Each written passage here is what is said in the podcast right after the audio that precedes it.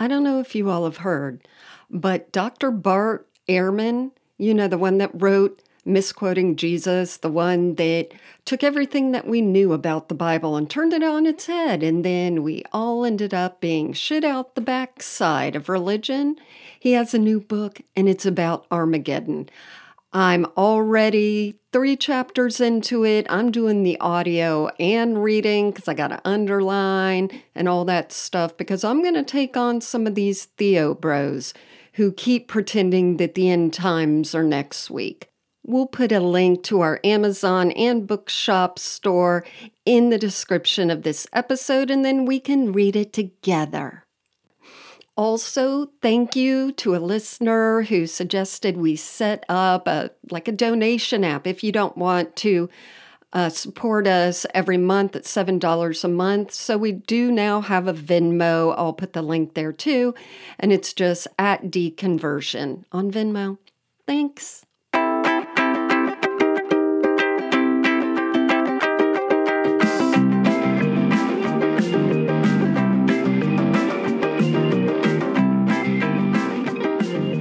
Hi, and welcome to Deconversion Therapy, the solo episode.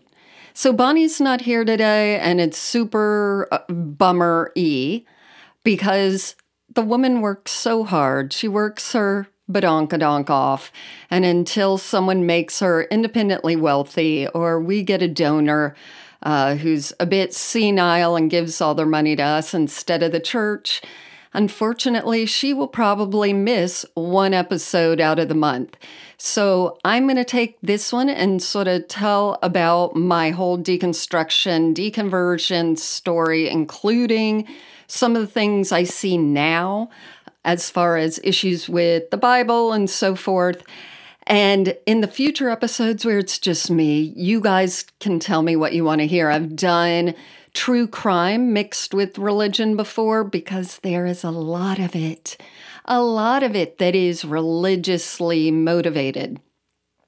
Just let me know. You can send us a DM or write us at deconversion therapy podcast at gmail and you know where to find us you know you can see my face on TikTok, we're on Instagram, we have a Facebook group, and a shout out to our sponsors. We're really trying to make the personal Zoom times where you guys can talk with us face to face more frequent. So, again, I think I'm going to do some of those myself. We're going to call it either Coffee with Karen or Coke with Karen. I thought cocktails, but for some reason I, I'm leaning towards Coke. Anywho, let's start from the very beginning. I was born a sweet, sweet child. Actually, I was so sweet. Now I am definitely a bit crusty at the edges, but I was like the the sweetest, kindest, cutest little child. No, it's damn ugly.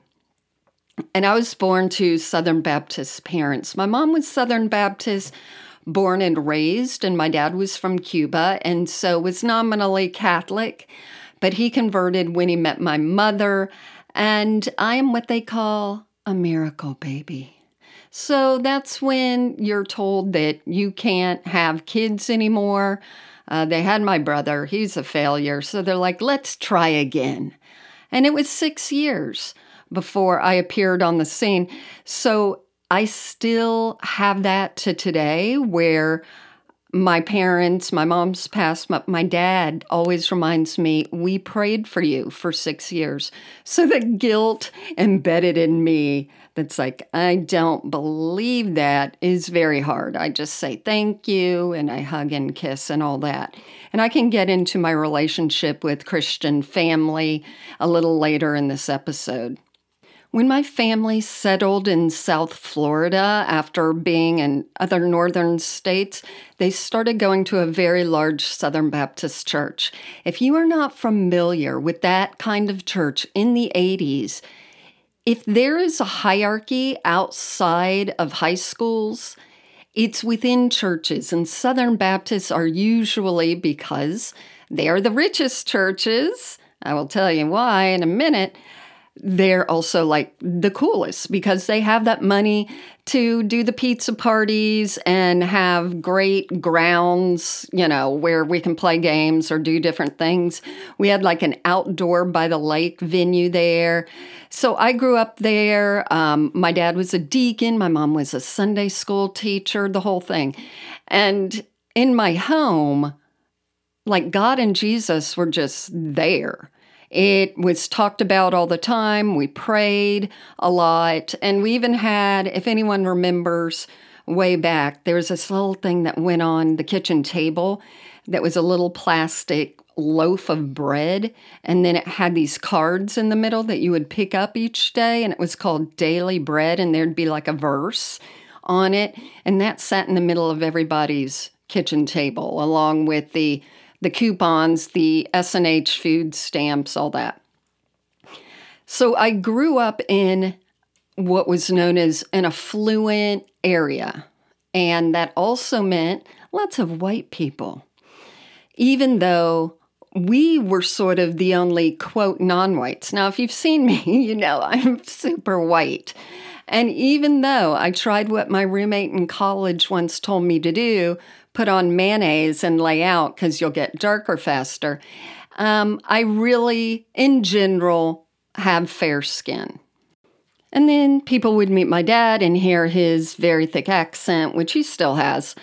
And it was interesting because I sort of got to be a spy on racism. I'd hear the wetback jokes, I'd hear the spick jokes, um, and I still do as an adult because no one thinks that they're not safe when they say those things around someone who looks like me. But aha, yeah, I see it and I hear it. So I grew up in the church and I was very Christ Jesus focused from a young age. We had a revival one time and a man spoke and like his emotions got to me and I felt everything I'm supposed to feel. And I told my parents, you know, I want to go forward and become a Christian. I think I was nine, but I, I think I was younger. I think I was like seven because they kept calling me cute. So, you know, once you cross into the nine year old, it's you're starting to get uncute real quickly. So I do think I was about seven. They had me stay near them and not go up, and they got one of the ministers to talk to me afterwards because they all thought, well, maybe she's too young. We want her to really make her mind up, which I appreciate that the church that I went to was like that. So I went home and since I was a lonely kid, I knew how to read pretty quickly. Um, and I memorized half of Romans 8 28. And I went back to my parents and the minister and quoted it. And I was like, I knew what I'm doing. I want to get saved. So they all prayed with me, and it was adorable. I used to have a little ponytail on top of my head, and I looked like Pebbles from the Flintstones. And when I got baptized, it was the first time, ironically, that I sort of felt body shame because we had all these white you know, baptismal gowns. And I remember that the woman in front of me, you could see her bra strap when she came out of being baptized. And like the shame of it hit me. And I was very conscious that my outfit would be see through.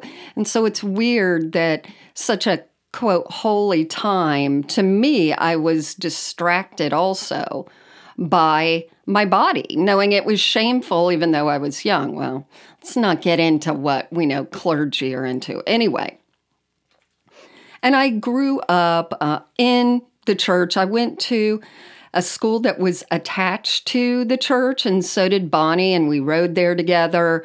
Um, and we have great stories about her grandmother who used to wear a turban tiny lady and would smoke and like we're trapped in the Lincoln and it's just like this smoke puff driving us either to or from school.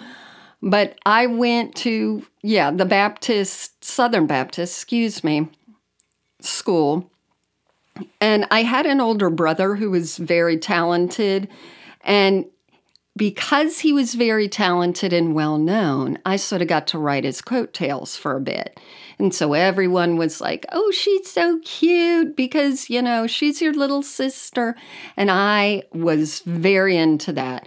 But as I grew up, I realized, you know, I didn't have his talent, and my mom was very vivacious.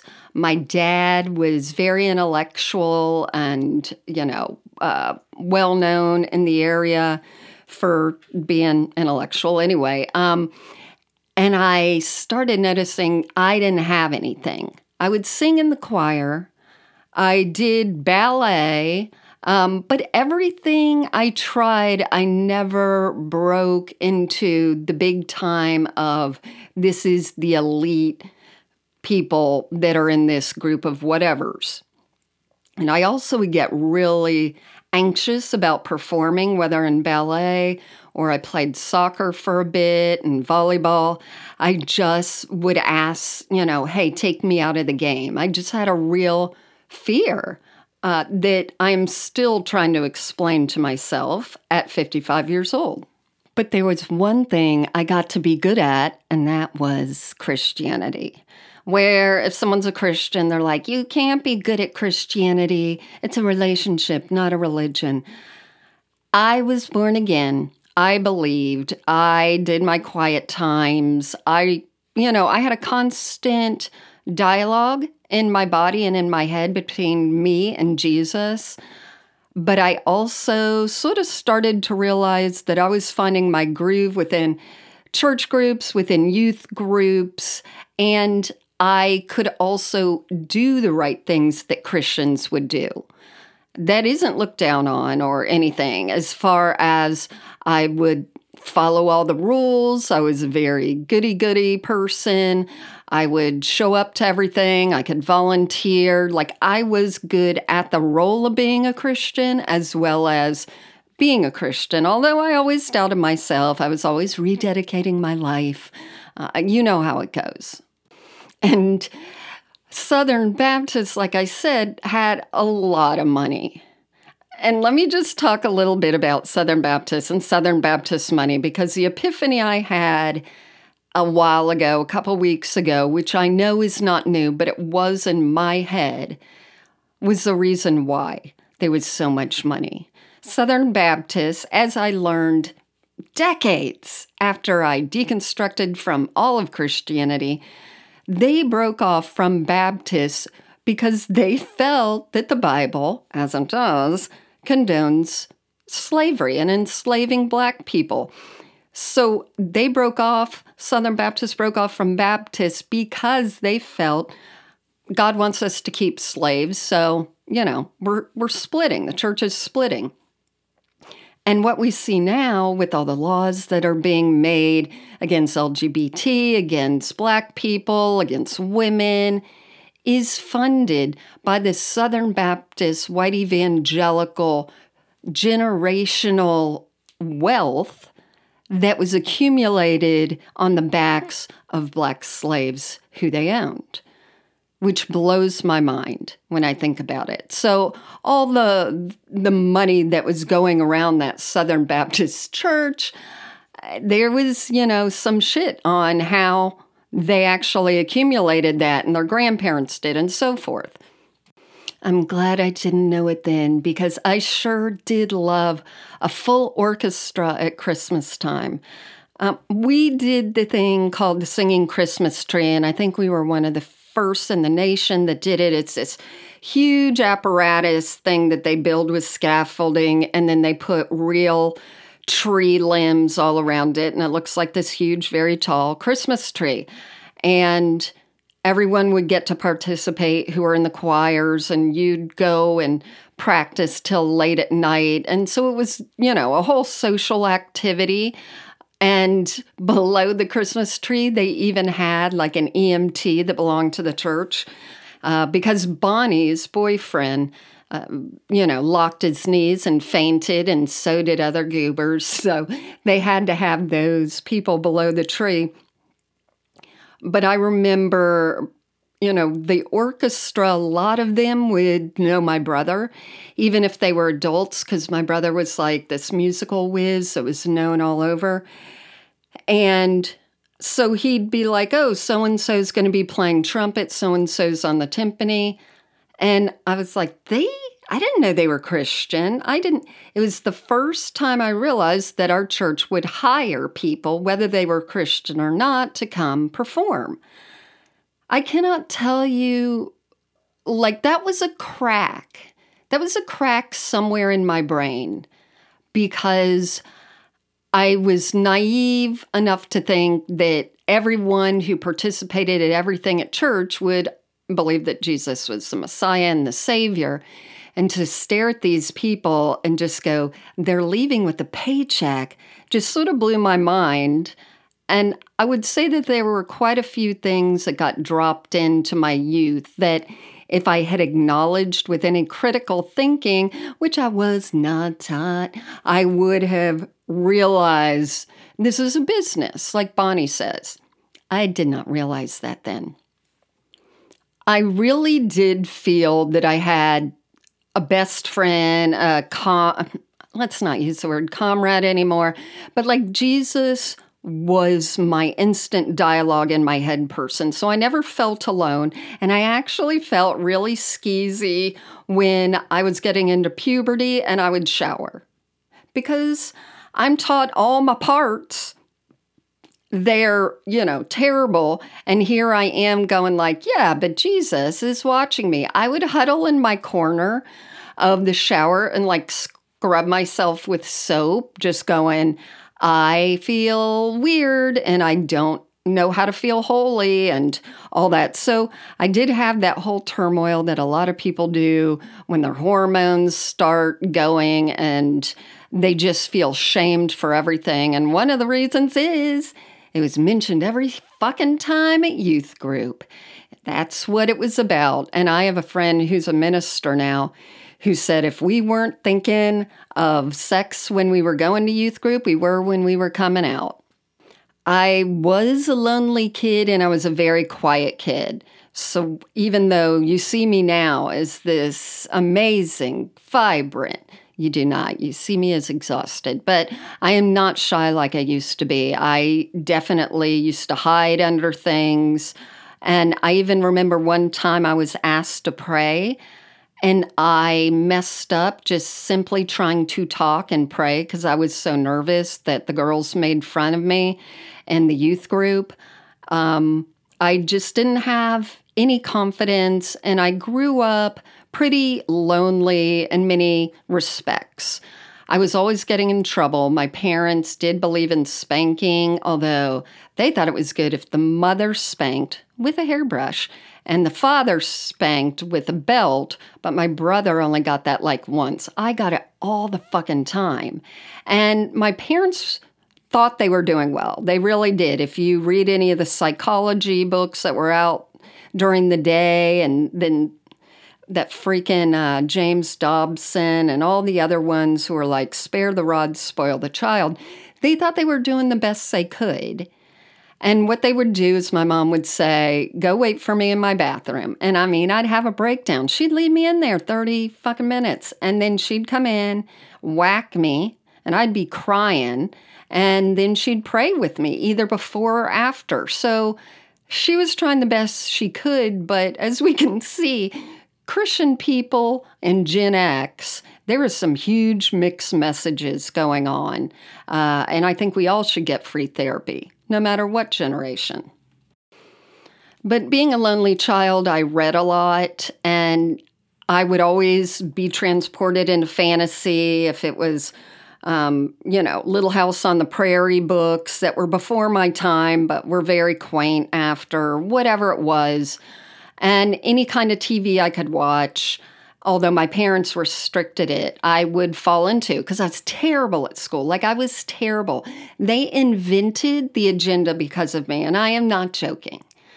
When I was in seventh grade, I was so bad at taking my homework home. Let me give you an example. You're probably saying, please, Karen. All right. we used to have desks where you would lift the top up and keep your papers and books inside. Mine was the only one that was tilted because all my mangled papers and books and shit and old lunches were in there. Everyone else's closed. Mine did not. Um, and I would be told, like, hey, you have to stay after and clean your desk multiple times. Also, the lost and found at the office was just Karen's closet. It was it was me. Everything.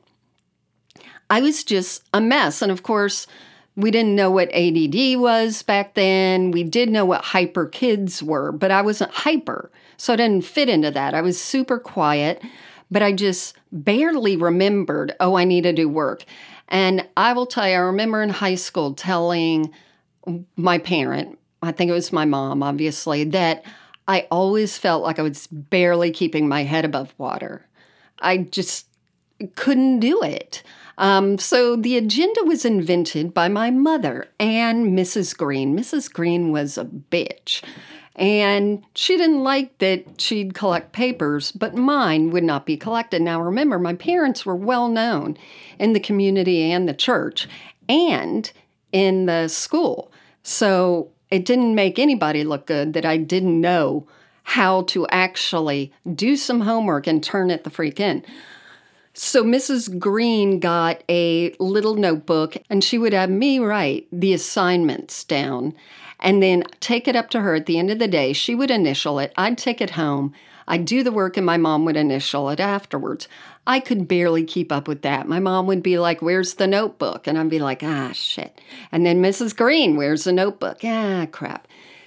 It was a disaster. Man, See you youngins, you're so lucky with your Ritalin. It was always a struggle for me, and it actually made me start to do my biggest sin that I ever did as a Christian, which was lie. I would make up things close to the dog ate my homework.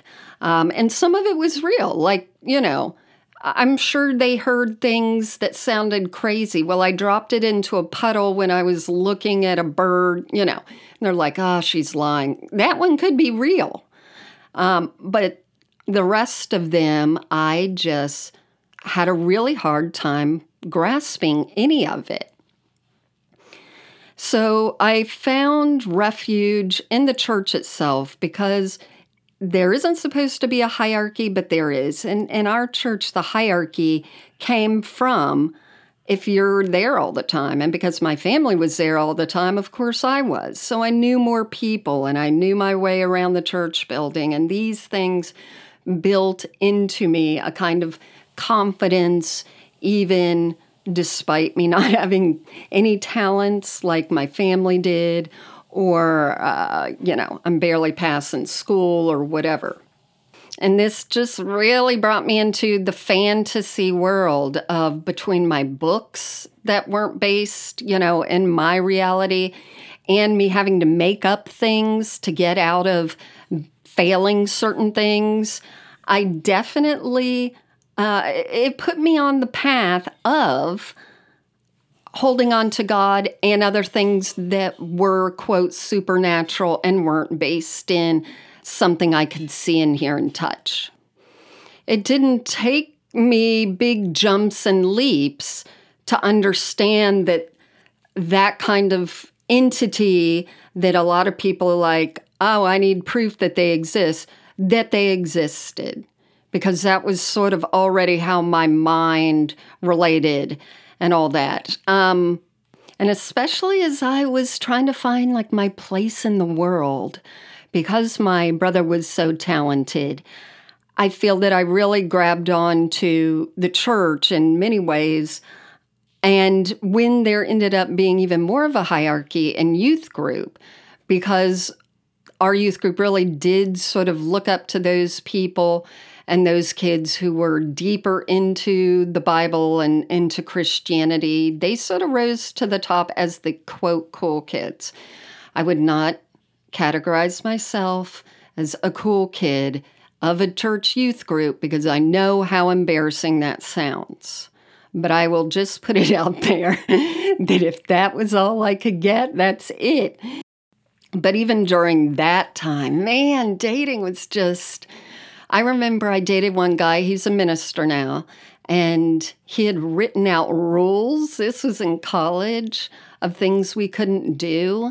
Uh, t- you know, to stay pure, and one is like be in the apartment alone. Um, you know, be out late at night, and one was no dry thus thrusting. Ah, memories, man. Anyway, I, you know, because I was a Southern Baptist and the way they felt about women, it wasn't like I thought, well, I am going to be a leader of men. But a lot of us would take time during youth group to pray for your future spouse. And as hard as I could pray, and see a blank face there, I would always picture, you know, whoever I'm dating of the day. And if they were going to be a youth minister, which one did, also, I'd be like, I feel God's calling me to be the wife of a youth minister. I would not say wife of a pastor because I already knew I didn't fit in the mold of a yes person. I was still quiet, but I already knew that I wasn't just a Proverbs 31 gingham skirt type of kid. So I would pray, you know, God use me and and I prayed about where I wanted to go to college and all that and I ended up at the Southern Baptist College attached to my church and my grade school. Of course, there was a break in between there where I went to heathen public school. I might have stories about that. I forget. But did I go drinking? No, I did not. Did I do drugs? No, I did not. Have sex? No. Did I date non Christians? Oh, yes, I did. I dated one or two. Was it missionary dating? No, I felt so guilty. Like I felt I would grab onto any straw if they would say, Yeah, you know, I drove by a church today. I'd be like, There we go, Jesus. I know you're bringing them closer. And I'm here. I can't wait for it. But a lot of those, of course, eh, they might have been great guys, but it was my self confidence, lack thereof, that had me fall into relationships with some people I shouldn't have, obviously because my greatest thing that attracted me in a guy at one point is if they liked me. so that's not a good that's not good advice to the youngins out there. So I did date I think two, maybe three for a short time non-Christians and I would just feel disgusting. I would pray, I'd ask for forgiveness. It was like, oh, this is the hardest time of my life to get through. And just the whole almost physical feelings that I would get when I was, quote, sinning were overwhelming to me. It was definitely, of course, spiritual trauma now, but I could just feel it down under my skin whenever I wasn't doing something I was told is the right way, which is staying within the Christian field when you date, when you have friends, even all that. But I got to skip a lot of this. Let's jump way ahead. Let's just boom. I went to Southern Baptist College. Um, it was a blast in many ways. Bonnie left and went to a quote real college, but I got deeper into the Lord and I did a lot of leadership things and um, I really enjoyed it. All good. Let's move through to I ended up going to my mailbox one day and all this shit coming out in the mailbox. It was generally spam mail, but in that day, we almost felt spam mail was meant for us because there was so little of it. And I got like CCM magazine, and within that magazine, there were these blow in cards, and they all fell out, and they were opportunities for young Christians. One of them was to get college credit for doing short term missions with Youth with a Mission. And I talked to my parents, and I'm like, I feel this is what I should do. I can get credits, I can do writing and all that. So I ended up going to Youth with a Mission between my third and fourth year of college. I ended up first going to their headquarters in Hawaii. I mean, who doesn't like Hawaii? And you're meeting people. But it was the first time I was really introduced to non denominational or charismatic ways of worshiping. Everyone was raising their hands and people were talking in tongues, and I couldn't do that because Southern Baptists say that is for the old days of Pentecost. That isn't for new people in this day and age, but there were people doing that. And I felt if the Holy Spirit really is nearly equal to Jesus and God, then I want that too. You know, I want to be the best Christian, I want to be close to God. And two or three times, people would gather around me and pray that I would get the gift of speaking tongues until finally, you know, I'm in like a group of eight people, adults, much older than I am, laying their hands on me and I'm like, you know, my mouth just isn't moving. And they're like, oh no, you have to move your mouth. You just start saying anything and God will take over from there. Well, guess what? I could then do it.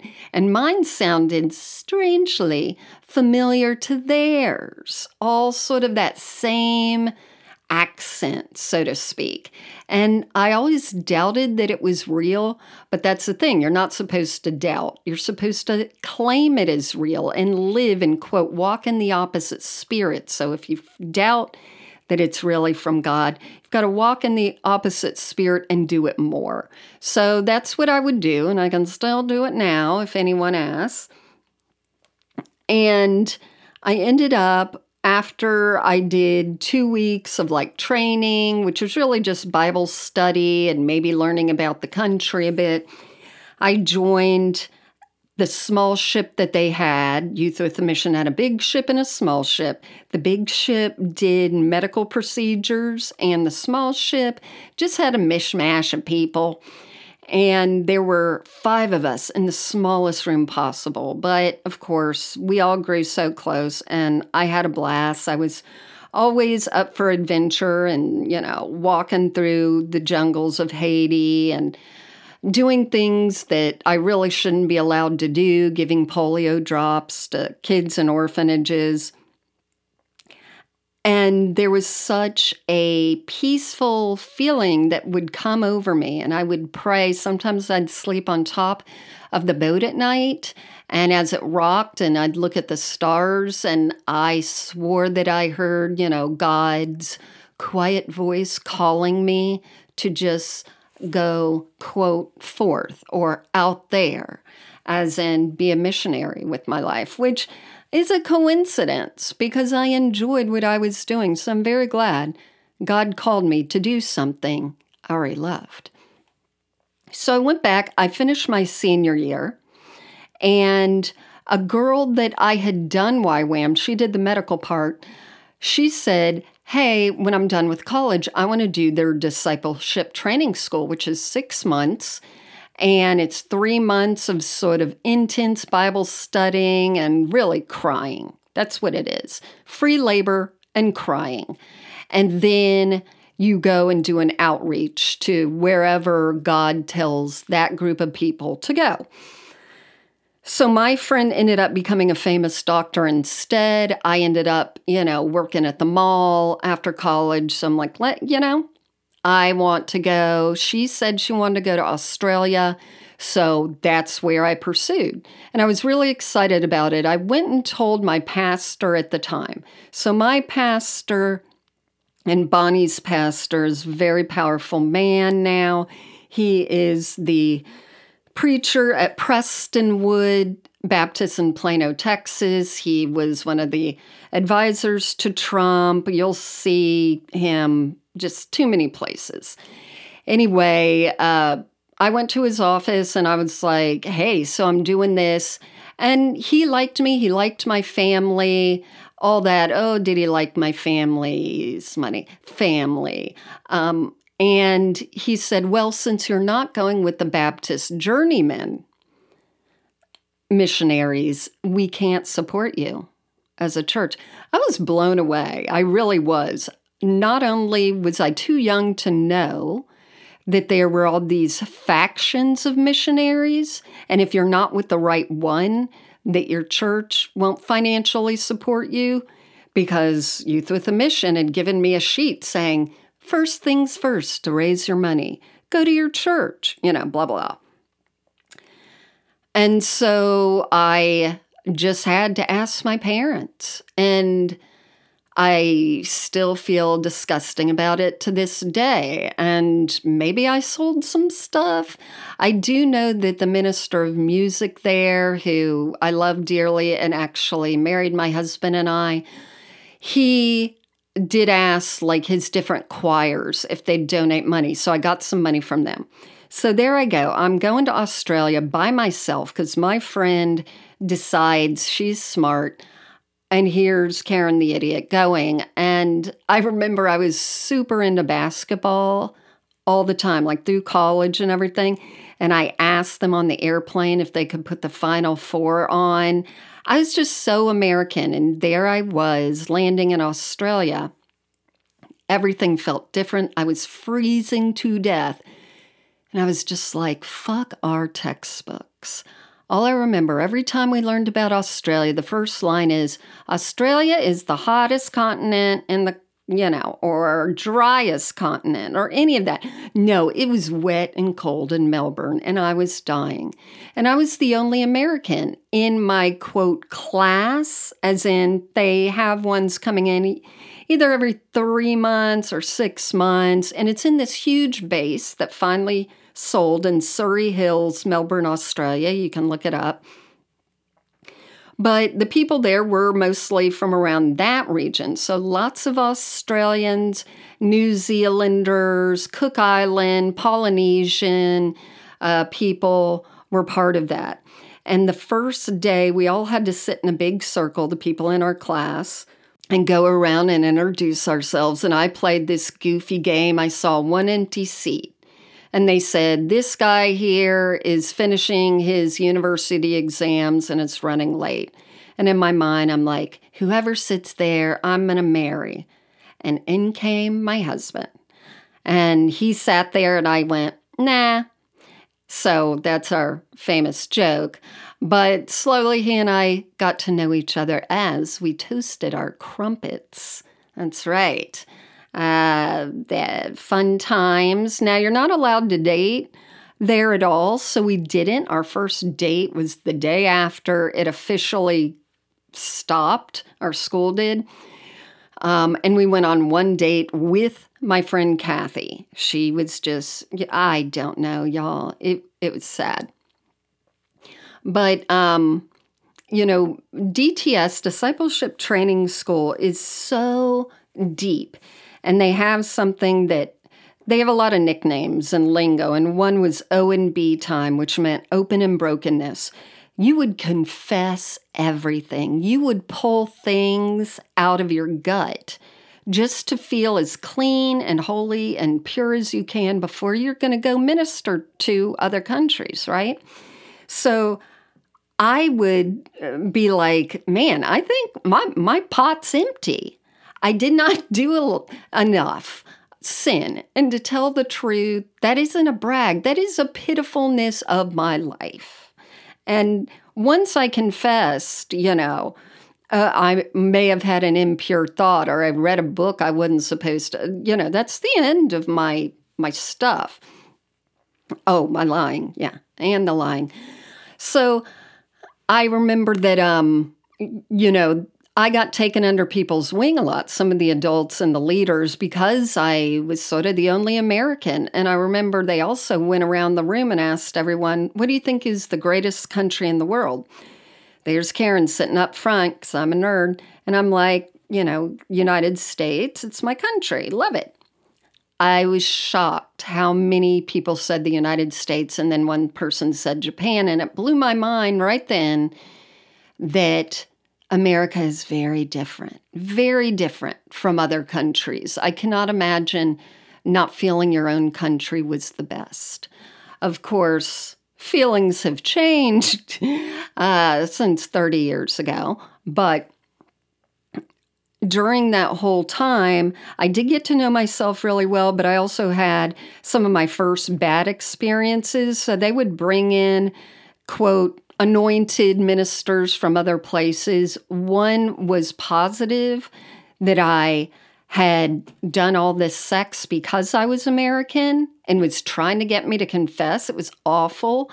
And then another time, I already told you about the guy that uh, he was having purity issues. He was jerking off. And they taught us that if you're doing that, you're sinning against the person that you're visualizing. So he came up to me afterwards and said, I have a confession to make. That was a horrible scene. That's all I'm going to say about that. But I really, um, what I really hated was this time that was well known among youth with a mission. This guy would come in from Denmark or somewhere. I don't know what base he was on, but I think he was, uh, you know, from the Netherlands originally. And he would talk about the father heart of God and how you see your earthly fathers, how you see God. And I'm like, that is probably why I see God is, you know, someone pretty great in my eyes. And it went around the room, and a lot of people would cry and they'd be like, you know, my father was always so distant. And that's how I see God. Or my father was an authoritarian. That's how I see it. Or he was a wimp, or he was, you know, missing in action, or whatever it was. And I'm like, I'm I'm pretty fortunate. And that guy drilled down on me forever to get me to pull up negativity about my father, and I will never forgive him because that is such an unhealthy thing to do. Because you can look for negativity and you'll find it, but I just thought that that's just going beyond the pale to me and making a division between a daughter and her parent in general, which is a very cult like strategy if they were thinking it through. It's to make division and pull you apart from your family members. I will go ahead and say I don't think YWAM is a cult. It definitely has very many cultish behaviors. So it is after a leader um, who also made up a certain way of praying. And right there, I should have gone like, hmm, I why do we have to pray that certain way? And what it was is you start with praise. It was like nine steps. You start with praise, and then you go into confession and confess your sins quietly or whatever. Then you ask for forgiveness. Then you, you know, it just goes on and on. Um, and that should have been my clue. But after three months of doing this and sort of flirting with my husband a little bit, then it was time for us to pray and ask God where He wanted us to go. And the options were like Singapore, Australia, and India. And God called me to India. It's so weird. God called me to the most adventurous place because that's who I was. And He also called my crush. So that one's good. And so we both went to India. And that is where we fell in love. And we tell our firstborn daughter, yes, her name was going to be India. And just hush up. It was between that and when we got pregnant with her, um, and it was going to be Bahama Mamas. So, anyway, we fell in love there. And eventually, you know, I had to go back to the States, and he went back to school in Australia. And then he came and visited me and we're like, we're meant for each other, etc. Married, boom. Go to Australia, there for a little while, feel God's calling us overseas to Thailand, boom. Go to Thailand, and the experiences there were also adventure and great. I ended up getting invited to teach English to young monks or novice monks at a you know well-known wat or temple up on a mountain, and every Thursday I'd get on the back of, you know, a motorcycle taxi and go up there and teach these young monks a little bit of English. And because women can't at all touch them, they can't even touch things that they're touching. So when they have their bowls and they do like a parade and people will fill it with different food because they depend on society, and it's called alms, you'll see that no one touches the bowl. They drop the food from above. And so when I'm teaching from a textbook that has pictures, I would have to put it down, remove my hand, then they could touch it and look at it. So, you know, I just felt I love this. I'm in my element. And when missionaries or really any Christians are not making successful converts, they tell themselves at least seeds have been planted. And we relied on that a lot. But I really enjoyed living overseas. We weren't making any money. We had sold everything before to go there. In fact, my husband, he could have had a good paying job, but like I said, we felt we were called there. I can't even get into like you see signs and everything if you are you're a certain type of Christian. We were seeing signs and everything. And we ended up moving into what's called a granny flat in the back of an Austrian man's house so we could take care of his chickens while he flew to Austria to sprinkle his wife's ashes. And that's how we saved money. And then we sold our car and went. Um, we ended up meeting some other missionaries there who had a quote English school. A lot of missionaries do not go to countries and say, I'm a missionary. They say, I'm an English teacher. And that's the way they can get visas or you know just enter the country in general because some don't let missionaries in. And then a lot of them do teach quote english which is just like hey this is called a hat. This is called a cup. I mean it can be very basic and that's what we did and we actually had them pay like $2 a week to us. We didn't make any money, but it was the quote center that made the money. Hmm, we should really look into all of this. And what we did was we would teach them and try and do friendship evangelism eventually. We'd do things with them socially afterwards. And then on Saturday, we'd invite all of the students back for club night, where my husband would get out his guitar and use his beautiful voice to sing Boyz II Men songs they would love it. And then we'd sing like a Christian song we would teach them because, you know, you get them singing that. Ooh, they're going to fall for Christ quickly. And then um, there would be like a two minute sermon, and that was it. There are so many things about mission work that are sneaky because not only were we lying that this was a real English center, and that we were real English teachers. I was the only one with an English degree. But we knew people there that were smuggling Bibles into China, and they were like the ultimate missionaries there. But God's law is higher than man's law, and that's how it was always discussed and talked about. And because you're supposed to be a humble Christian and I was in many ways, but there is a different feeling of elitism when you're a missionary because you're in that bubble and you are sort of, you know, pointed out and bragged about. And my parents loved that I was a missionary. And after a while, because of finances and because of the visa situation where we were, after a while, we felt that God was calling us back home, and this time to America, because my husband and I, after we married, did live in Australia, but now we were going to head to America. And this is when things began to unravel further, and I had a lot of questions.